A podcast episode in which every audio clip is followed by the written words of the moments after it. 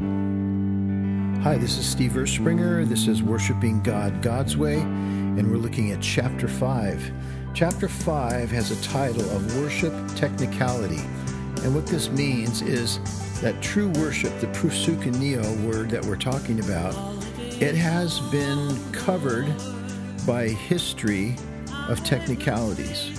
Now, the technicality, the, the real definition of that word, according to you know, Webster's dictionary anyway, it's a point of law or small detail of a set of rules. An example is a decision based only on a specific rule or rules and not on any other consideration, not really considering other things other than the rule itself.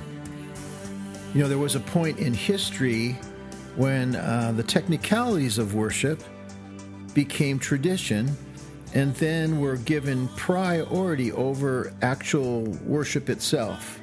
It took a long time for that to happen, but it does happen, and it is pretty much prevailing today in the services that we go to. We might not realize it because we're so used to it, but for instance, there is a worship procedure in every church, every gathering of saints. their procedures, and there could be all slightly different, but they're still there. There's traditions, and those procedures over time turn into traditions. Even the churches, the modern ones we have today with the different names and they, they playing the new songs and doing new things and trying to keep up socially with the world they live in, eventually those worship procedures will become traditions to them. And out of those traditions will grow technicalities. You know, today the idea of technicality, you know, that says that worship, you know, is just subject to a list of things. But the idea today that we have is that worship is everything. Just that word itself eliminates worship altogether. Now, what does that say? That's just saying because we're trying to be socially acceptable and really trying to please everybody, we don't want to leave anybody out. So we say worship is giving our tithe, worship is singing, worship is standing in the doorway, you know, worship is just sitting here. And we're saying that at the same time, we're saying, well, if you want to come down and bow down up here, you can. But you're also telling people that worship is actually other things as well. Now that worship is everything, we don't have to really do anything. The rule is there are no rules. There's no right way, no wrong way, no God way. So, what do we have? When the one lady from the church up north said we worship a lot of different ways, what is she really saying when she says that? See, the teaching that worship is everything, it weakens the framework of really true worship, what the Bible says is worship, what Jesus was talking about. And if the enemy gets a hold of that, which I believe he has, you know, he achieves his goal.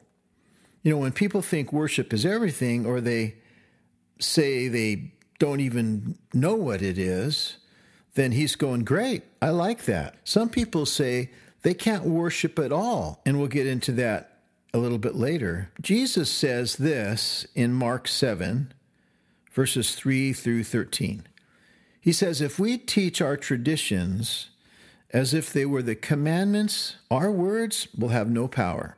By our own technicalities, we make worship ineffective we can invalidate the very thing we're trying to achieve. We can nullify it to the point where it just means nothing to Him. And you got to remember that worship is about the Creator, not the created. So when you start telling people they can worship any way they want and you call it other things, it's no longer about the Creator, it becomes about us. So here's a list of things, a short list actually, and I don't mean to pick on people or pick on groups and denominations. I'm, that's really not what this is about.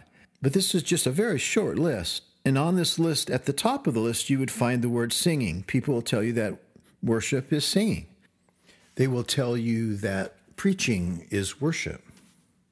Probably the toughest one of all is when people say praise is worship. That's hard for them to process. Even prophesying. And if you go to a church where people do that, um, that you're fortunate because it's not too widespread, but even prophesying in the the best way, the best term, that isn't itself worship either. So you have to read 1 Corinthians 14 to really get a grasp of this because Paul says that the things of the Spirit, and he lists all those things, you can read that. He is saying that these things lead people into a time of worship. He says that because the Lord, through all those giftings, through singing and preaching and talking and prophesying and all the things they do together, it begins to reveal the secrets that they're hiding in their heart. And God sees that. The people don't even see that, but God sees it, and He uses those giftings that we are calling worship, He uses those giftings to reveal a truth to them. And then what they do is they, in turn, have a manifestation, in a sense, of God's presence, and they bow down and they worship Him. But where does that leave us? Does that mean we have to renew our minds to get things straight? Or how about just having the mind of Christ when it comes to worshiping? That's a question we need to ask ourselves, especially when we are calling ourselves worship leaders, inviting people to our worship services.